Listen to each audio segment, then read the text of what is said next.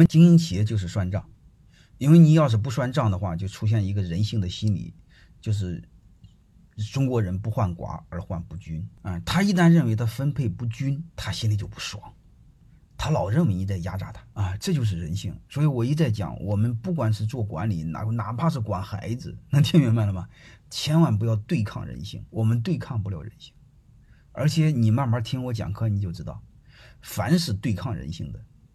小到企业，大到国家都不行，一定命不久矣。我们任何人对抗对抗不了人性，然后在这基础上，我们怎么办呢？顺应人性，尊重人性。他不是不患寡而不患不均吗？啊啊，那个人性人性，我有一节课，你们可以听听，好吧？因因为这人性的书很难懂，你比如休谟的人性论，我我两页也看不懂。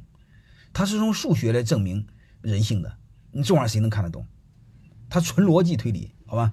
你们听听我讲课吧。好了，我接着讲这个阿米巴经营。阿米巴经营背后就是算账，算账完之后怎么分账，大家都能明白，对吧？你比如上这每个部门独立核算，算账算清楚了之后，公司留多少，员工拿多少，这样大家都透明的。透明的，你比如员工少拿点，员工也认了，是吧？你你这个这个这个公司是你老板的，平台是你老板的，嗯，少拿点也愿意，这样呢他心里也舒服嘛。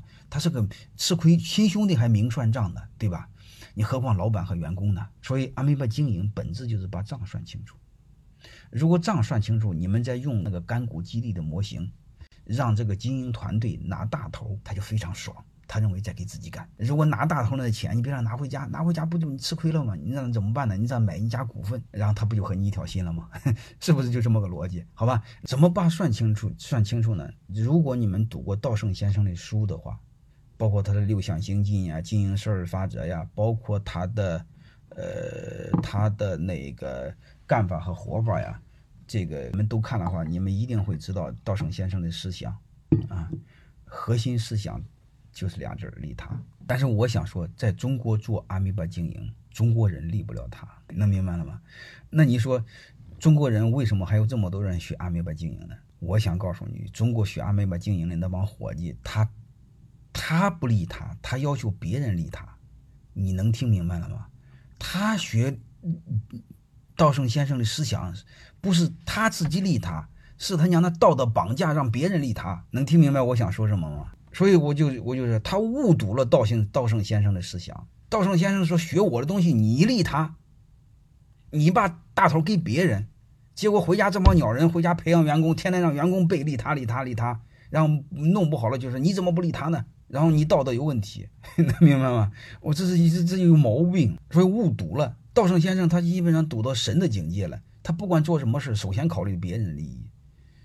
我们是倒好，我们学完之后自己不利他，老要求别人利他，天天道德绑架，天天让大家背，这不扯淡吗？好吧，我认为最难的就是这儿，我们把这个学学错了啊！刚才奋斗以客户为中心，那华为的理念，华为就没用这个理念，华为又没怎么放心好了。你看，华为一定不喊利他。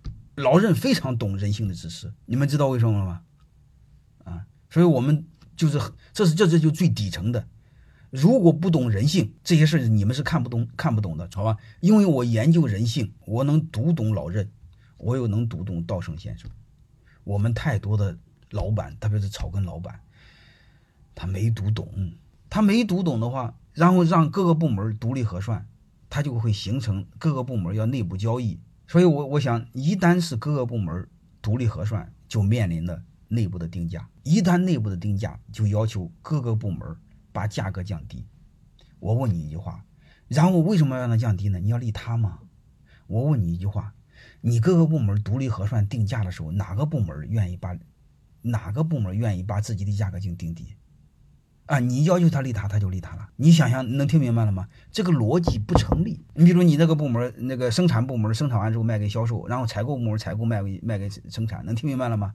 那你说你要利他，价格低一点卖给我，然后我价格高点，然后然后然后然后你要利利他嘛，你要利我嘛，然后我价格高点，能明白？这个逻辑是不成立的。能听明白吗？